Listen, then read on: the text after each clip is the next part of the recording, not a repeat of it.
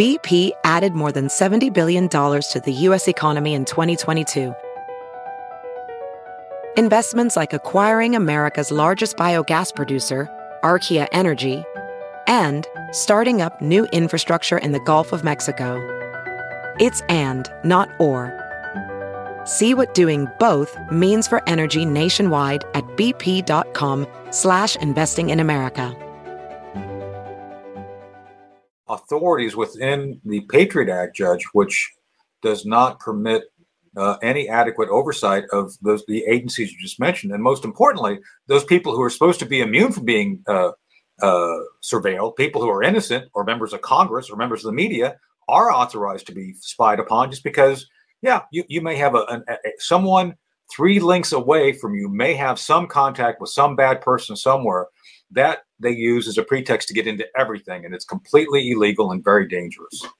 Okay, uh, I want to move on to sure. uh, Ukraine. Um, earlier this week, President Xi of China, and you're a student of uh, Chinese politics, yes, sir, uh, had three very public, ostentatious days uh, in Moscow, and at one of them, in the physical presence of President uh, Putin in the Kremlin, publicly uh, called for a ceasefire in Ukraine.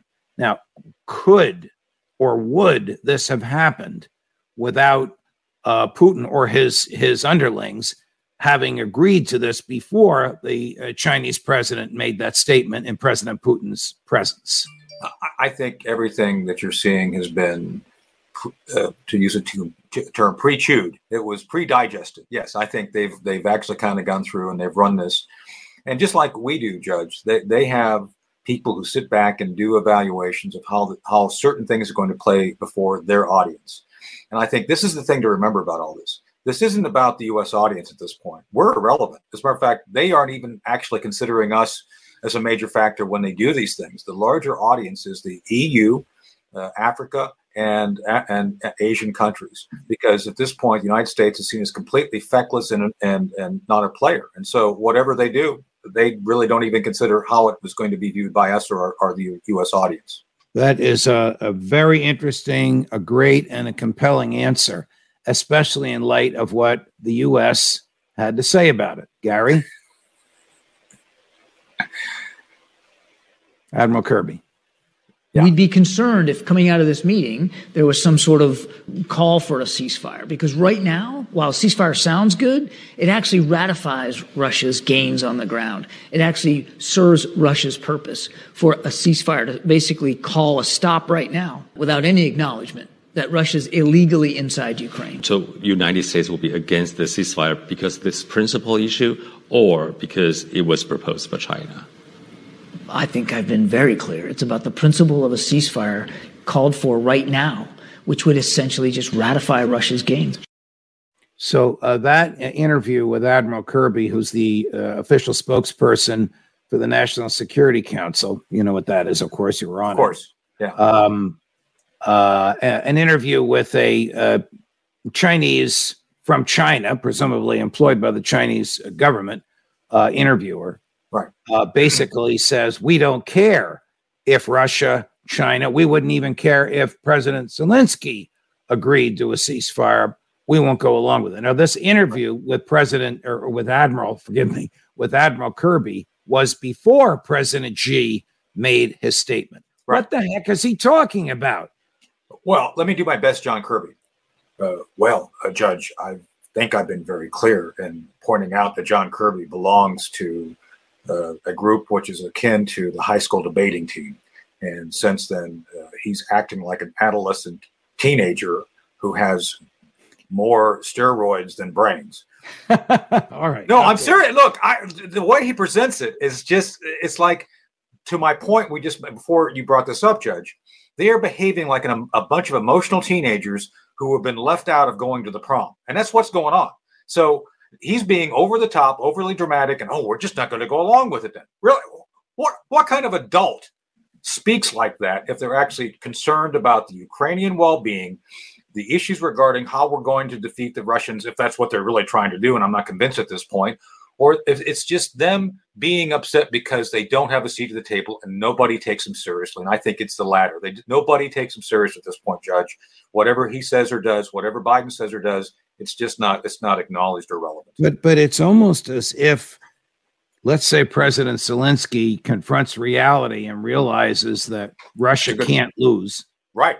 What why should he uh, sacrifice uh, another 150,000 uh, Ukrainian uh, soldiers above the two or 300,000 that have been sacrificed already. Let me at least start talking. Uh, what does that mean? The United States would object to the talks. What is the U.S. going to do?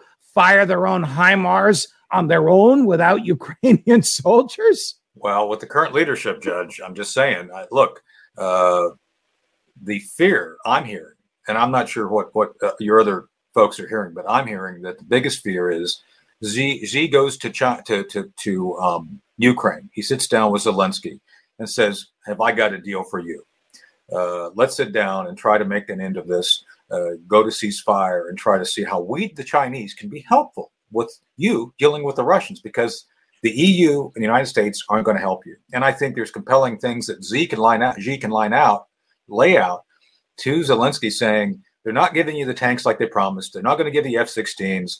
Let's face it, the numbers are not uh, not for you. I mean, it's almost like a mafia. Like you know, you're, you're not right. going to win this, but I got a deal for you. And I think well, you I know, think, you know what the deal could be. The Chinese could rebuild. That's right. The, the parts of Ukraine that have been That's destroyed right. by the war. That's right. Right. Right. Right. Um, you uh, and I have a lot of friends in the Republican uh, party Mhm. back when we were younger and not as smart as we are now. Okay, couldn't resist that. Um, but we both know Ed Rollins, who We do. was the senior advisor to President Reagan for eight years, managed both of President Reagan's campaign. You also know he managed the campaign of the governor of New Jersey, for whom you wor- once worked, Tom Kean, who uh, put me on the bench. So I can, I can, uh, we, we can both confirm his bona fides. Yesterday, I, interv- I interviewed him, and he made some very interesting statements. Um, I want you to look at two of them, but f- the first one about, I think you'll agree, about the likely. Now, this is a political observation, but a very astute student of history, senior in years, extremely well read. Uh, the likely outcome of the conflagration in Ukraine. Take a listen. I don't think Russia's going to win. What I think Russia's going to do is try and solidify what they've already captured. They're not going to conquer Ukraine. And I think Ukraine would love to go fight and do some damage to Russia. That isn't going to happen. Think you're going to get into tactical nuclear weapons. I don't care who you are. I'm not a military leader, but that's just what's going to happen. I understand human nature. And Putin is not going to be the man who's going to lose Russia. And he now thinks Russia includes the, the provinces that they've already taken. And it'll go on for another year with a lot more bloodshed and a lot more resources. Ukraine doesn't have the resources. I think China will give Russia the resources that they need. And the other allies, Iran and the others that are dangerous allies to us, will all unify around Russia.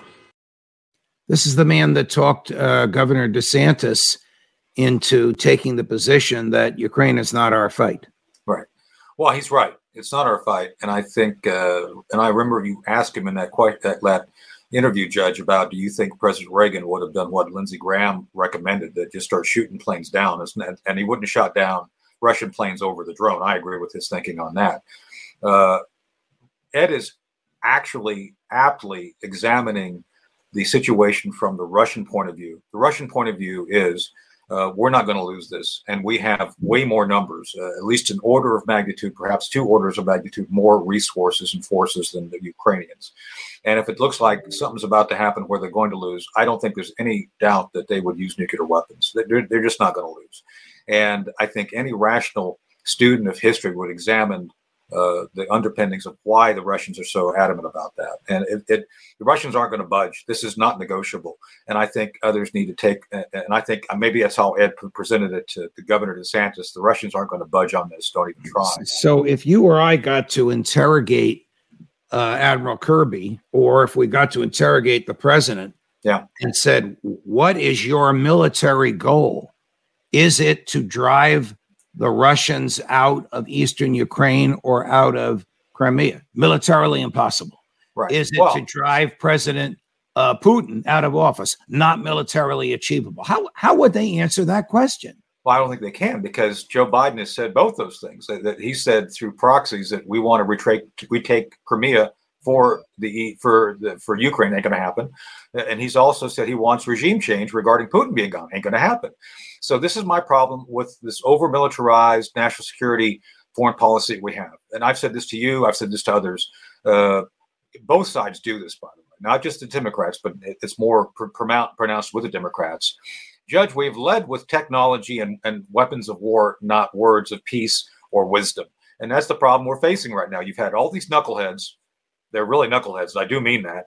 Who've said all these obtuse and stupid things, which will never be actionable, and yet they're very provocative and actually only justify having the Russians get their backup and use that our own words, our side's words, to to to justify their actions. This is okay. what's ironic. The very things we're saying help them justify their actions. When you talk about Kirby not saying the right thing, that's what, you know, Kirby and others have said those things, which actually play well to Putin's audience and, and permit them to justify their own actions. It's a self-licking ice cream cone. I under, I understand that politics can be involved in achieving the rank of admiral, but there, there's got to be some respect. There's got to be some intellect. Does there have to be intellectual honesty? I mean, does he really? It's a guy whose whole career has been in the military.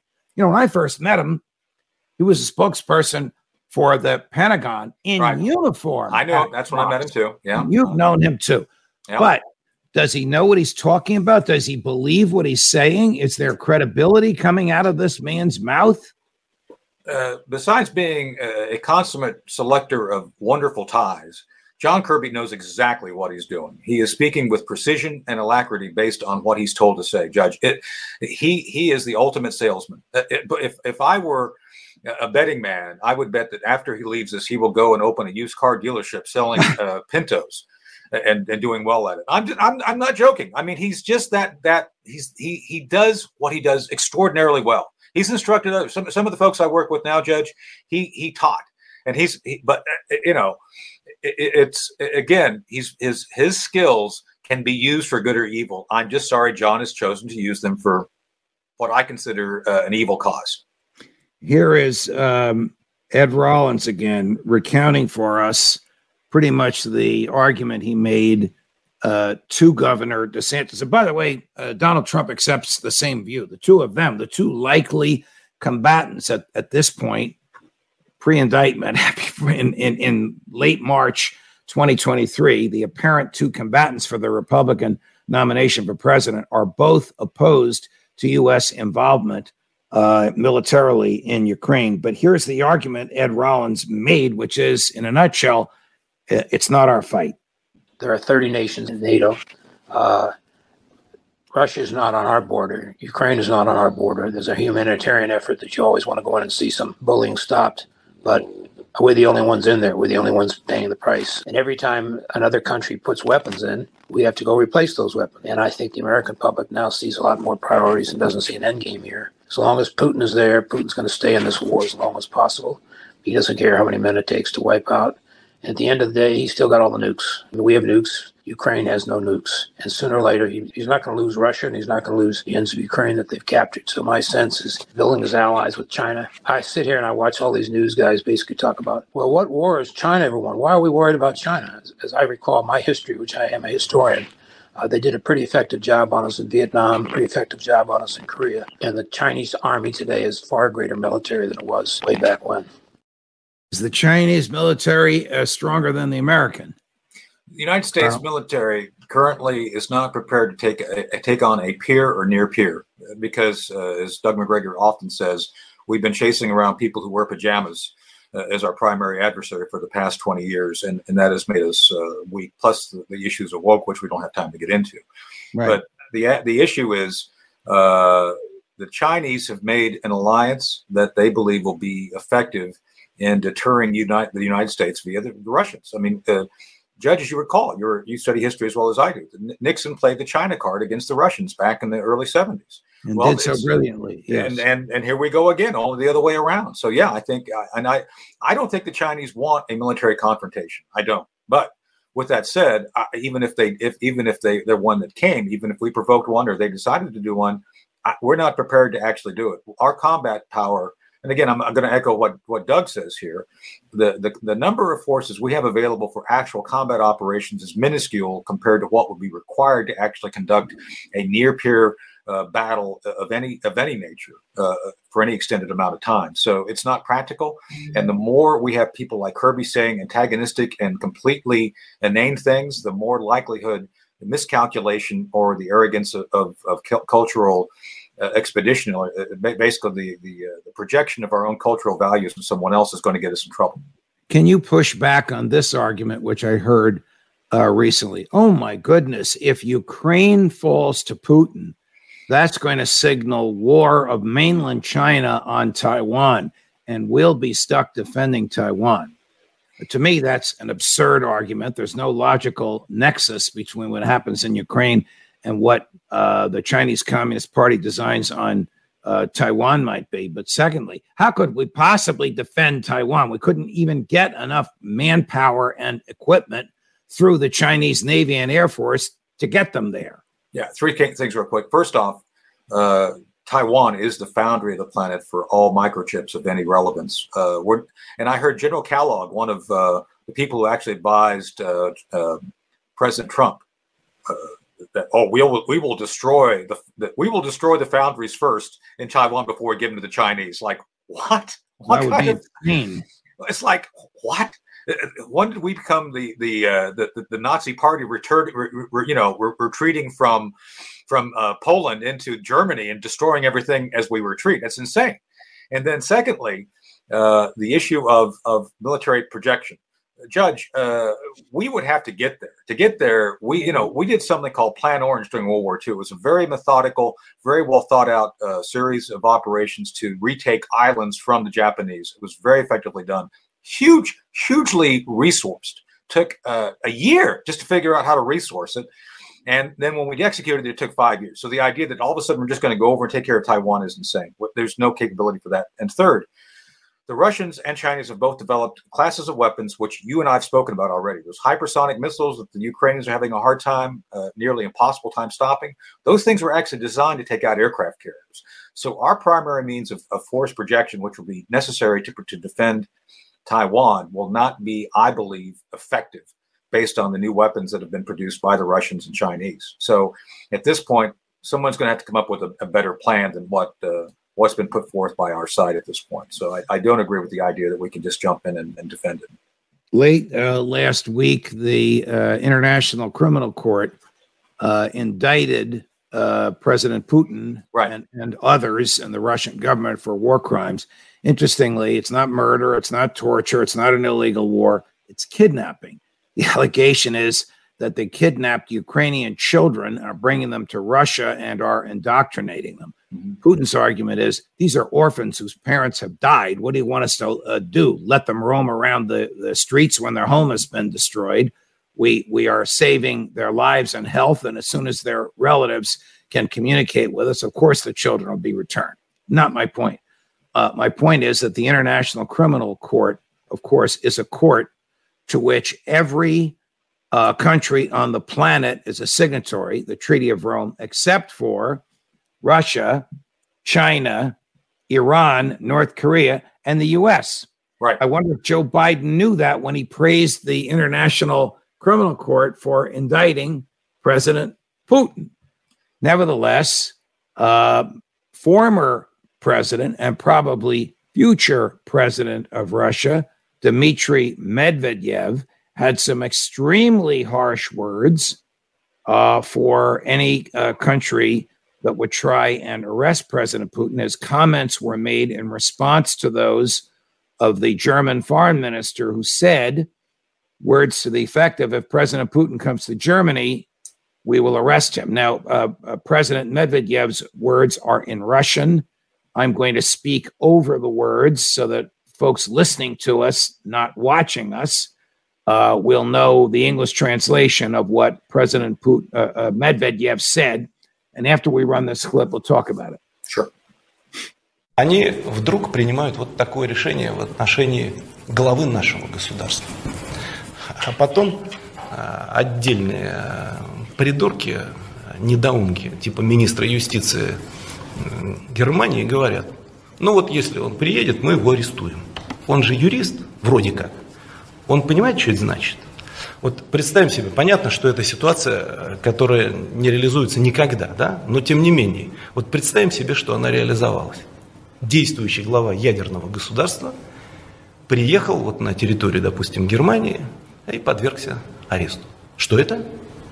Ну, Объявление войны Российской Федерации. И уже в этом случае все наши средства, ракетные и прочие, полетят в Бундестаг, в офис канцлера и так далее.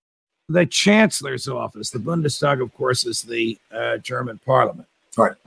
You're not surprised by that comment, are you? And it was a little loud, but I hope everybody was able to hear it. No, I, am not surprised at all. And I think it's it's uh, again, uh, the Russians are speaking the, the, the language of the Cold War. They understand the idea of power, of negotiating from a position of power and levers, levers, and they have they have credible uh, threats that they can use. They mentioned nuclear, and, that's something that do, does tend to get people's attention, and rightly so. But you did notice that there was no no comment about us, uh, no comment about anything Joe Biden said, and I think that's notable.